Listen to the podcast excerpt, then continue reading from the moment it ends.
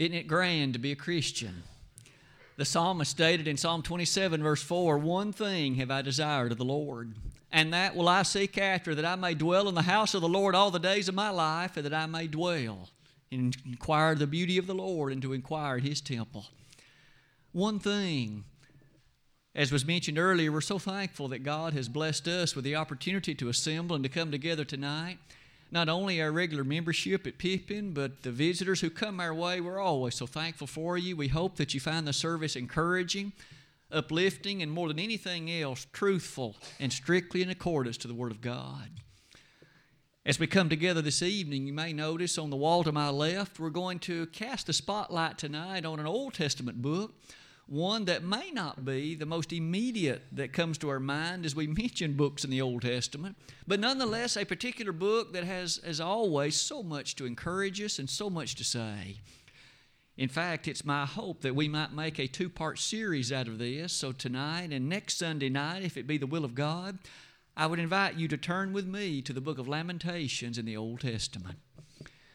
The book of Lamentations is one that maybe is, again, not the most immediate favorite. I'm sure as we mention books in the Old Testament, probably the book of Genesis comes to mind, maybe the book of Exodus, in as much as it makes a strong detail about the children of Israel's leaving or exodus from Egypt. Later books, perhaps like Psalms, but probably not Lamentations. However, it too is inspired. And it too has so many things that not only are vivid records of the ancient era, but not only that, contained in it are precepts which are so meaningful and so very helpful to you and me today. On that slide before you, I would ask that you notice that the author of this book is none other than Jeremiah. When you and I think of him, we remember that 52 chapter book that is the book of Jeremiah, but let us not forget that this book is in many ways an inspired continuation of the book of Jeremiah.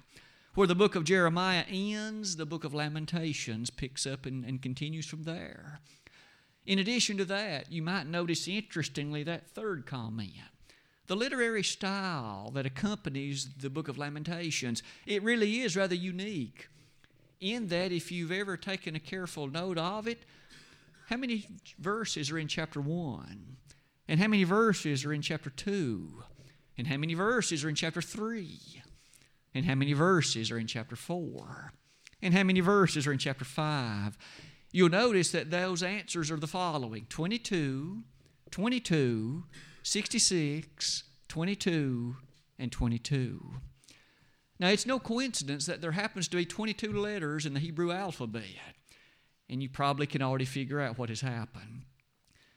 In chapter number one, in chapter number two, and also again in chapter number four, the opening word in each of those verses is such that it goes alphabetically in terms of order. Verse number one, the first word of that verse begins with the first letter of the Hebrew alphabet. The second verse, its first word begins with the second letter of the Greek alphabet, or the Hebrew alphabet, and so on down through the chapter.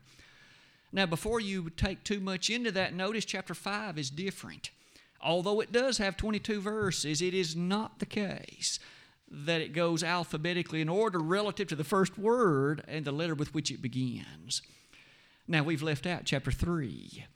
It has 66 verses, which is exactly 3 times 22. And you'll notice here the verses occur in groups of three. All that being said, God had an interesting acrostic view toward the book of Lamentations, storing in it for you and for me some interesting literature and an interesting literary style, even among everything else. I might invite you to notice perhaps two last things. The backdrop for the book of Lamentations is not the happiest in the world.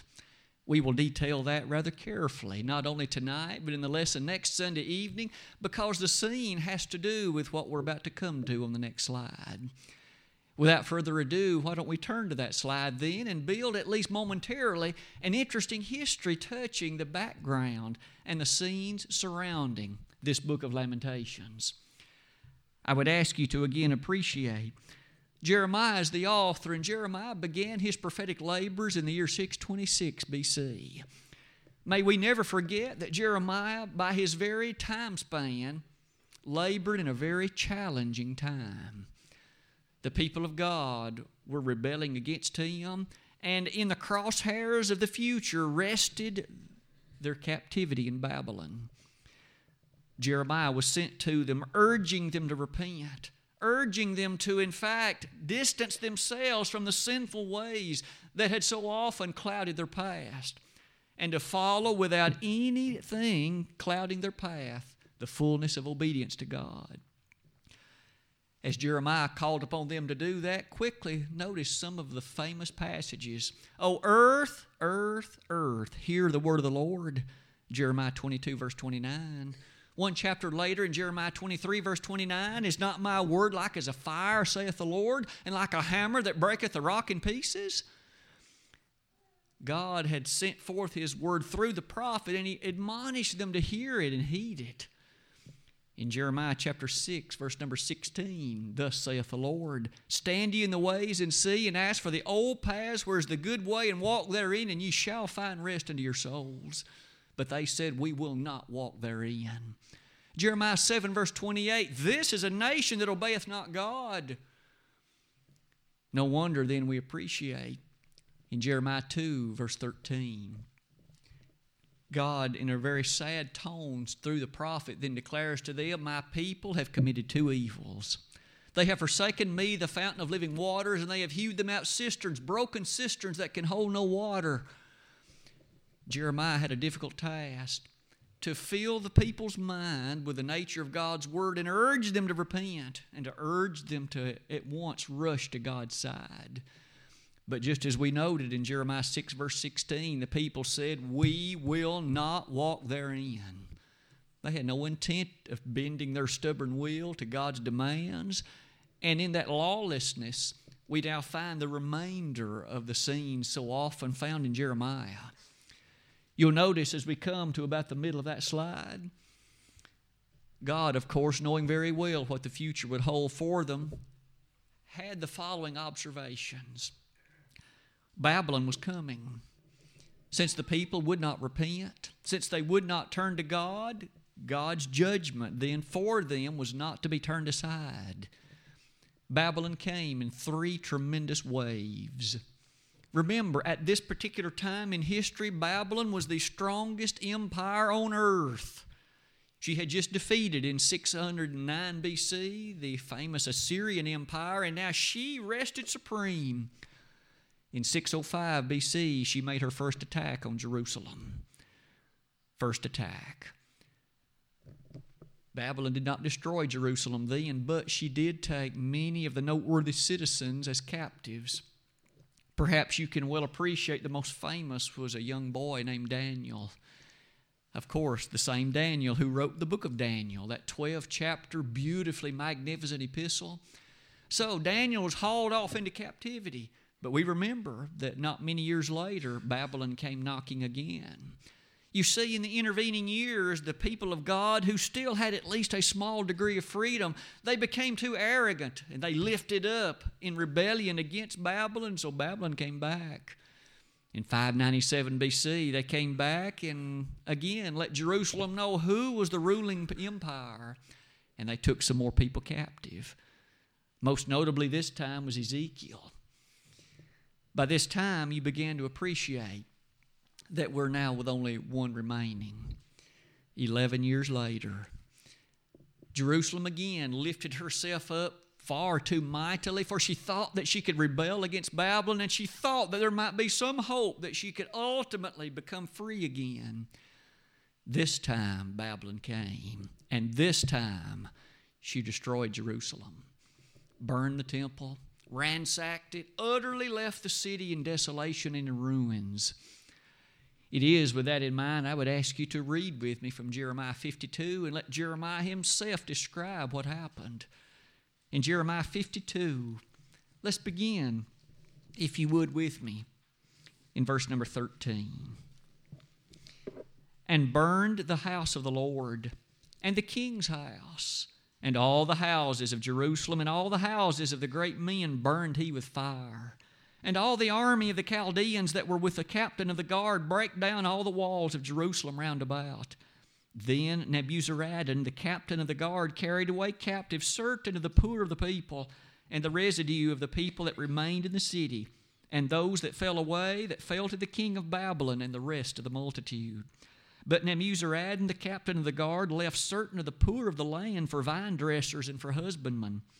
Also, the pillars of brass that were in the house of the Lord, and the bases and the brazen sea that was in the house of the Lord, the Chaldeans brake and carried all the brass of them to Babylon. The cauldrons also, and the shovels, and the snuffers, and the bowls, and the spoons, and all the vessels of brass wherewith they ministered, they took away. And the basins, and the fire pans, and the bowls, and the cauldrons, and the candlesticks, and the spoons, and the cups, that which was of gold, in gold, and that which was of silver, in silver, took the captain of the guard away. You and I have just noted all the riches that accompanied that magnificent temple. We remember how Solomon had constructed it. We remember how it was filled with the finest of gold and silver and woodwork and metal. The Babylonians had no respect for that. They came and hauled off all the fine brass and gold and silver, took all of it to Babylon. You can imagine the shell of what was left behind. The king's house was destroyed, the palace was burned, the temple was burned, many of the people taken captive, and those that weren't, many of them were killed.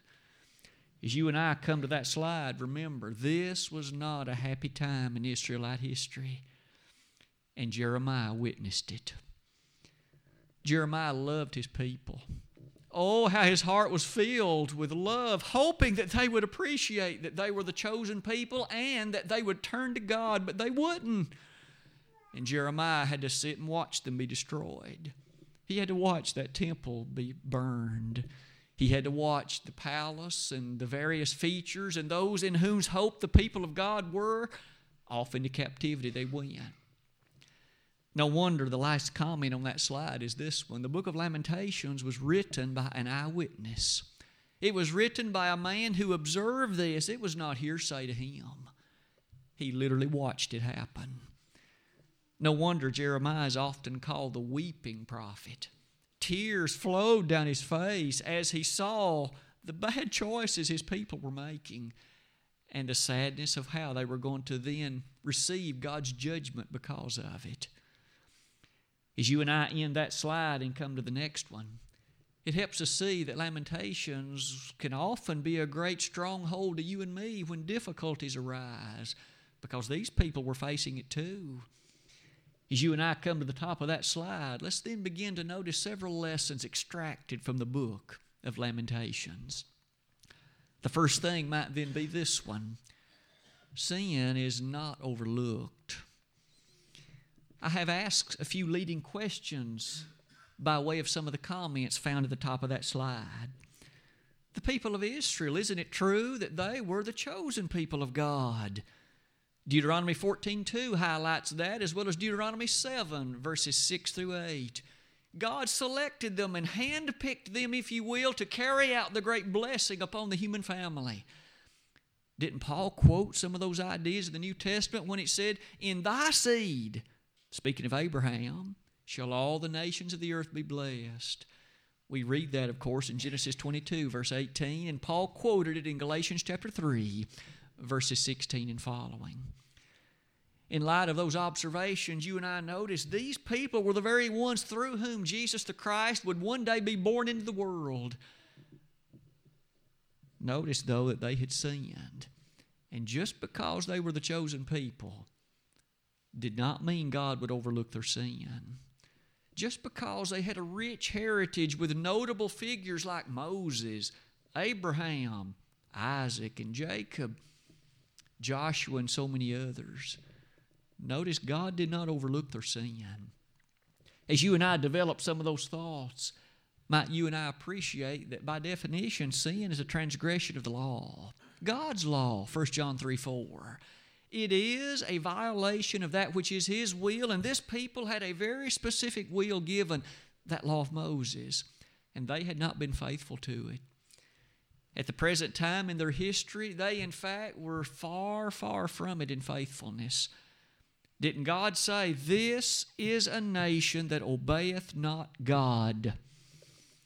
He said that of Israel. He said that of these people, the people of Judah.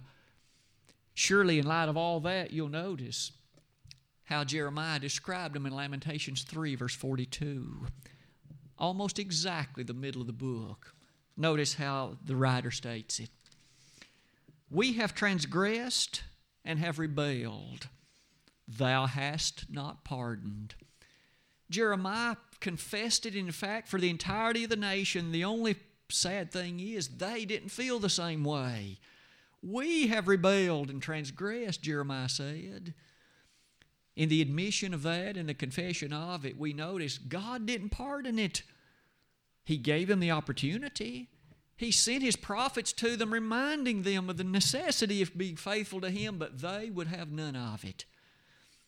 Surely these next comments then come before us. Punishment followed. I would ask you to notice along that in Lamentations 4, verse 13. For the sins of her prophets and the iniquities of her priests that have shed the blood of the just in the midst of her, they have wandered as blind men in the streets.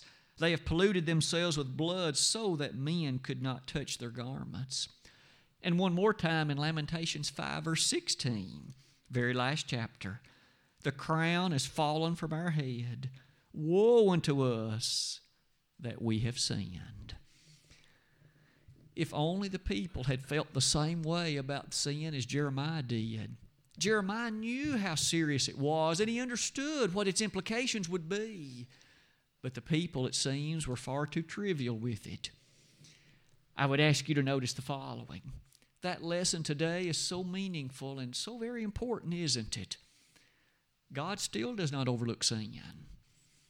You and I live in a society and in a time when, by and large, sin seems to be almost laughable.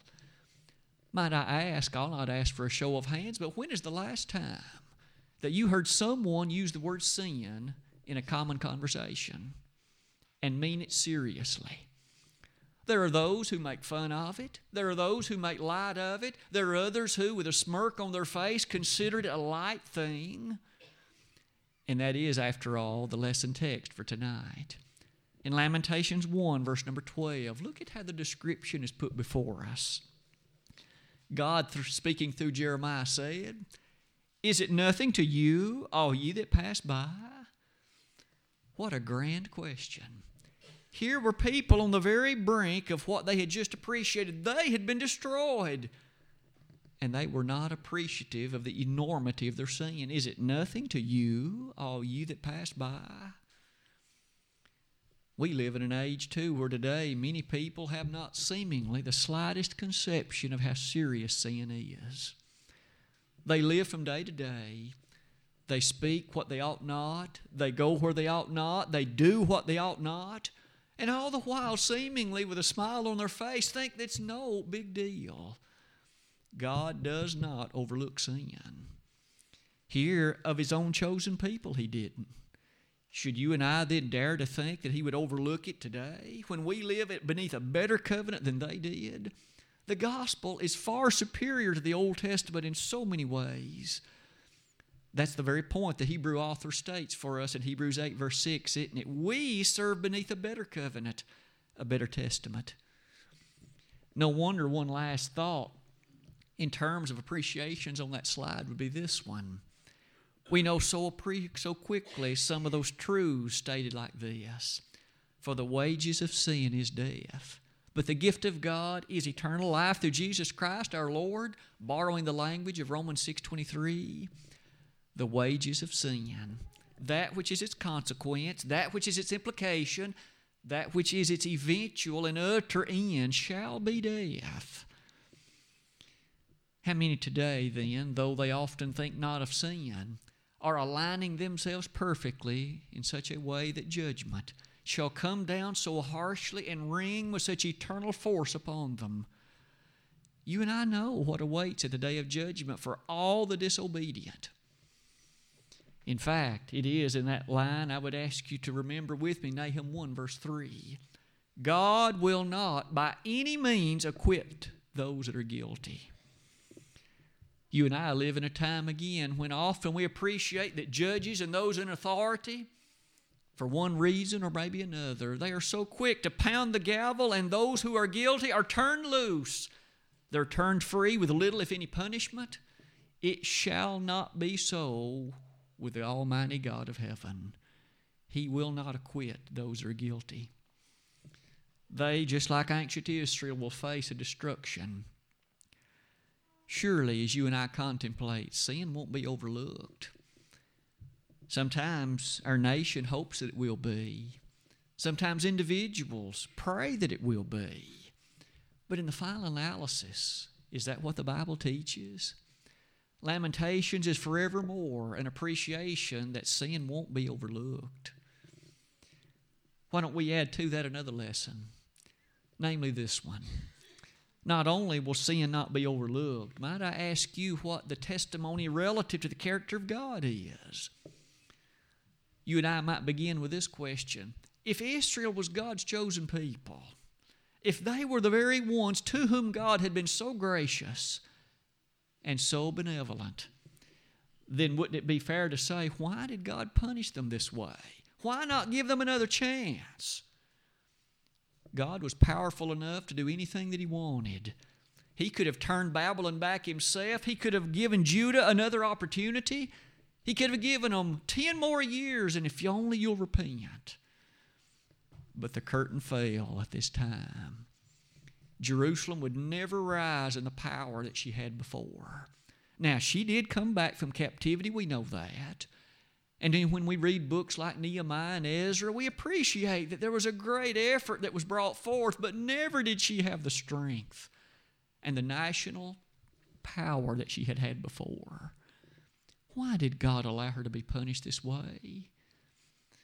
Maybe in quick answer, you and I could say this. This very book of Lamentations does highlight some interesting statements. I would ask that you and I notice some of them. The first thing might be to observe this. We've highlighted Jerusalem's destruction. Question Did God kill every Jew that was alive at the time? Did he absolutely destroy it to the point that it could never have been rebuilt in any sense? The answer is no. Lamentations 3, verse 22 says, I would ask you to note the way it words. Verse 22 of chapter 3 It is of the Lord's mercies that we are not consumed because his compassions fail not. Things were bad. The temple was gone. Many people were off into captivity. But Jeremiah said, It's still of God's mercy we're not consumed. There was still a remnant that was left, there was still hope for a future.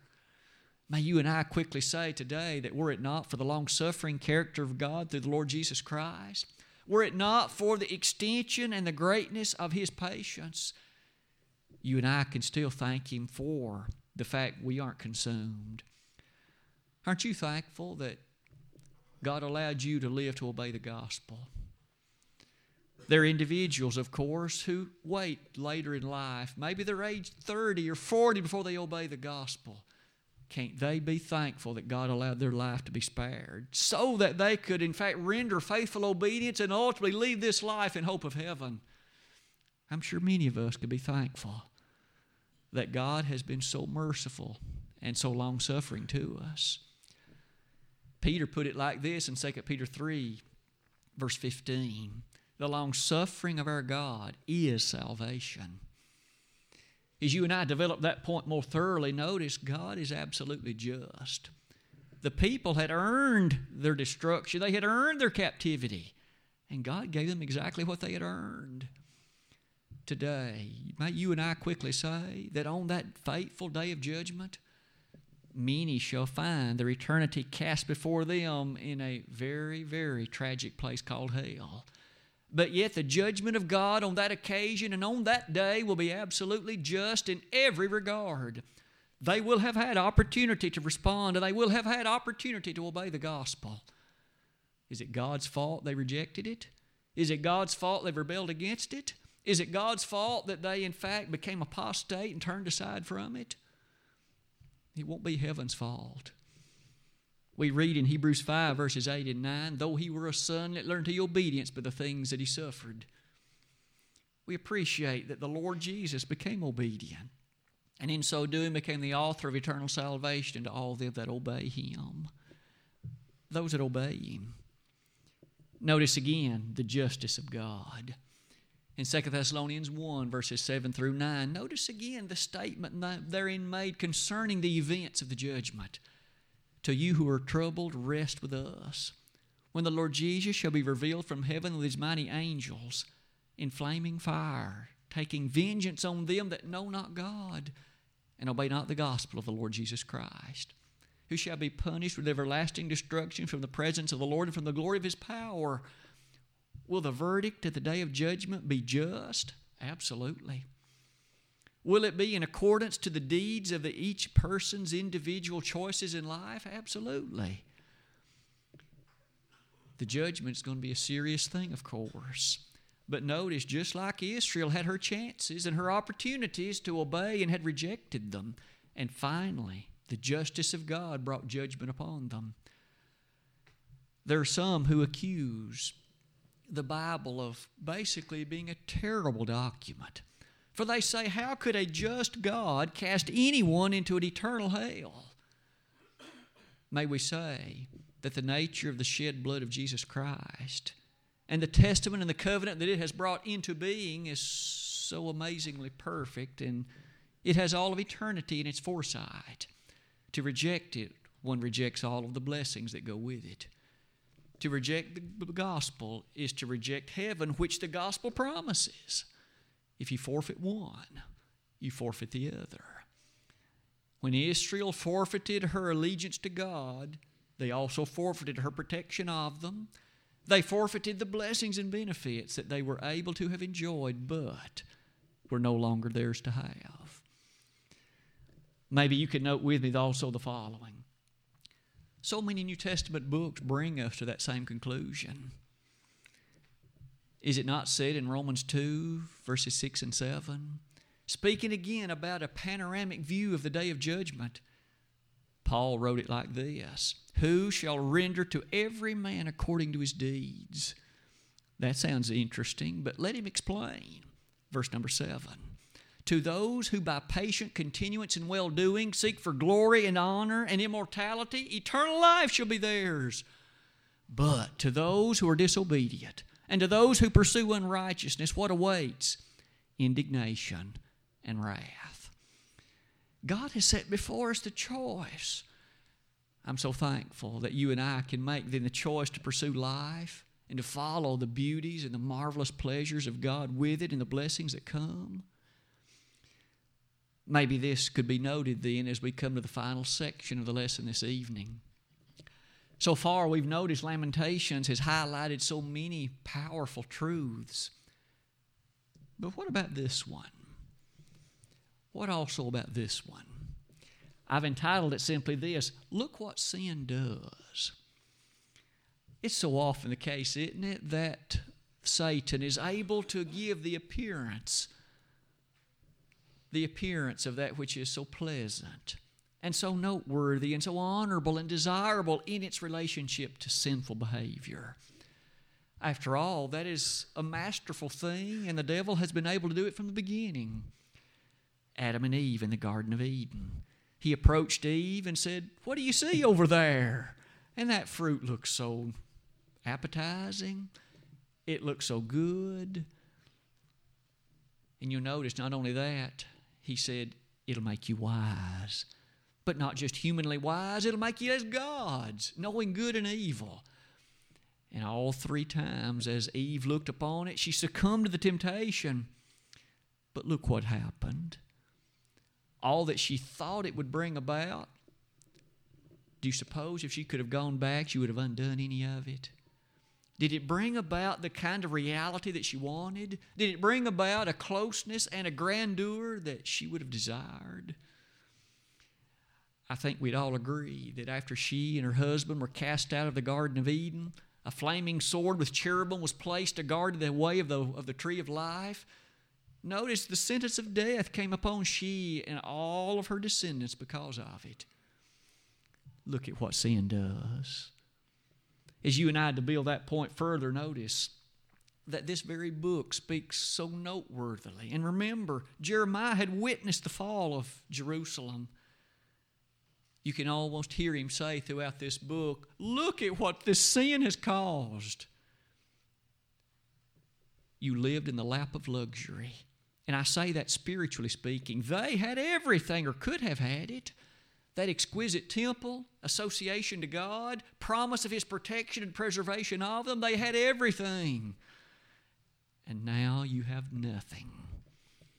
They were captives in a foreign land.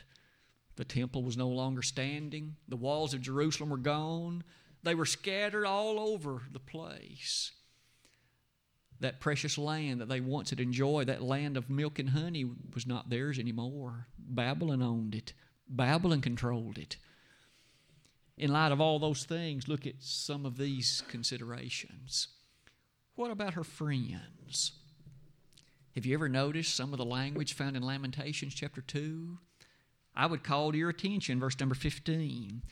All that pass by clap their hands at thee. They hiss and wag their head at the daughter of Jerusalem, saying, Is this the city that men call the perfection of beauty, the joy of the whole earth? They had become a laughing stock.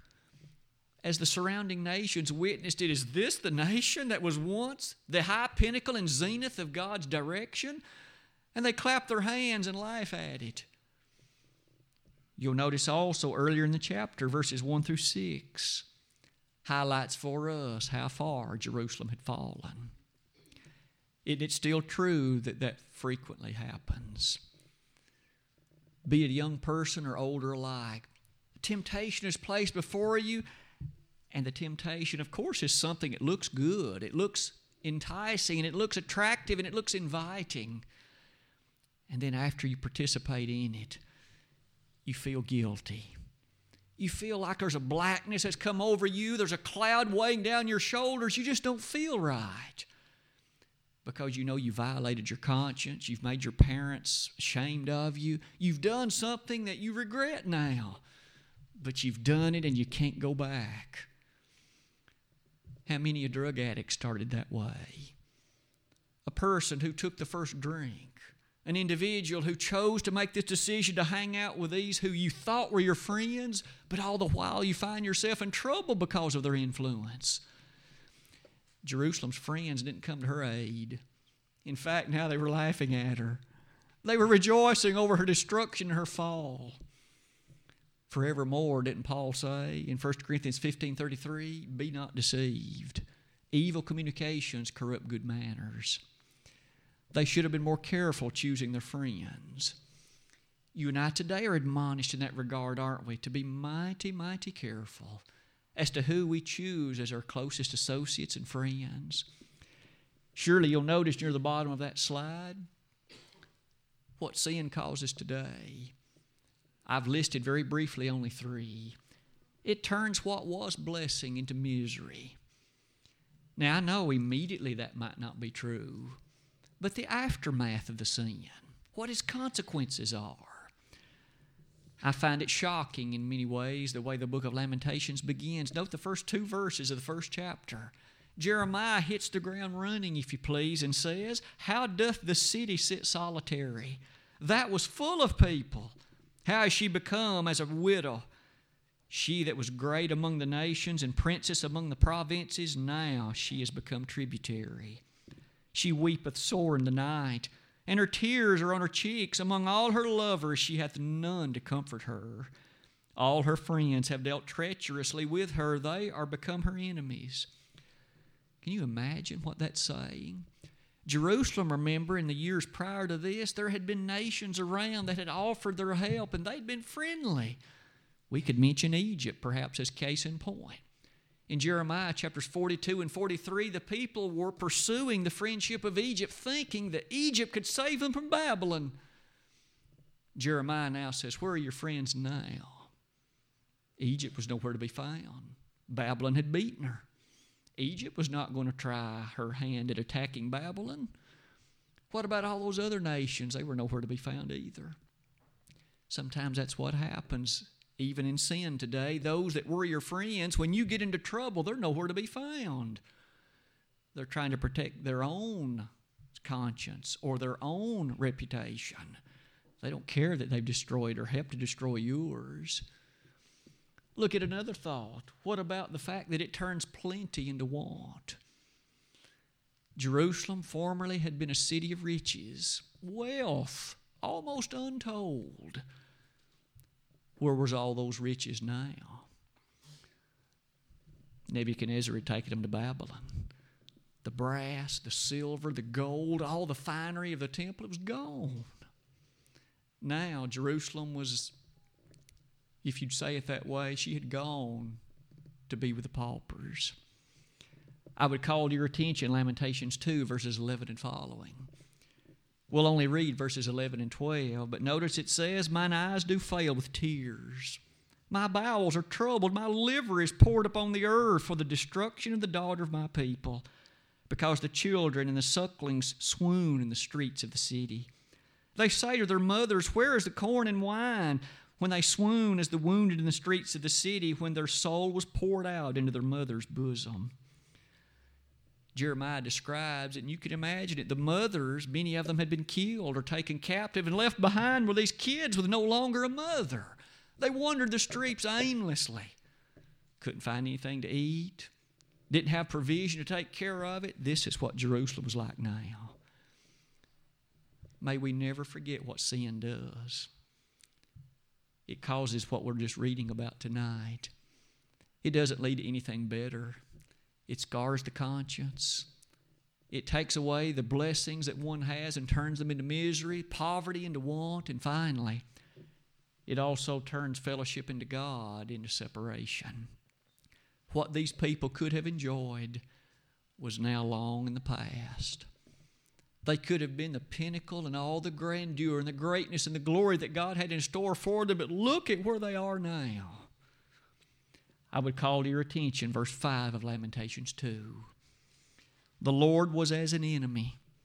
He hath swallowed up Israel. He hath swallowed up all her palaces. He hath destroyed his strongholds and hath increased in the daughter of Judah mourning and lamentation.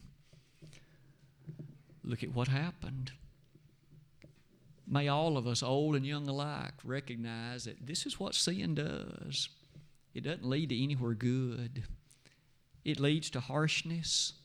It leads to sickness in terms of conscience. It leads to a sense of guilt and unhappiness. It leads to just a gnawing sense of dissatisfaction. And all the while, the devil is grinning from ear to ear. And the greatest thing of all, of course, is it causes separation from God. It'll cause you to lose your soul. It'll cause you to forevermore be distanced from Him. Israel learned what it meant to sin. I've chosen one last slide as a conclusion to the lesson. It highlights in brevity that you and I tonight have studied the history of the book of Lamentations. We've noted that God does not overlook sin. We've observed that God's justice reigns supreme. And we have also and finally concluded what sin does. The Bible is a book of 66 smaller books that tell us what sin does, but it tells us that God sent His Son to take care of the sin problem. Tonight, are you a faithful Christian? If you are, then may you live faithfully in that way throughout the remaining days of your life. But if you aren't, why not this very night come at once to the side of the one who died at Calvary for you? Jesus shed his blood that you might be saved. For without the shedding of blood is no remission, Hebrews 9:22. This evening, if you've never rendered initial obedience to the gospel, you must believe that Jesus is the Son of God. You must repent of your sins and confess his name as the Son of God, and following that to be baptized. And if we could help you, we'd be honored. If you need, though, to return to your first love, we would be excited to pray with you and for you that God would look into your heart and forgive you as you repent of those sins. This very night, if we could be of help to you in a public way, don't delay, but why not come and even do so while together we stand and while we sing?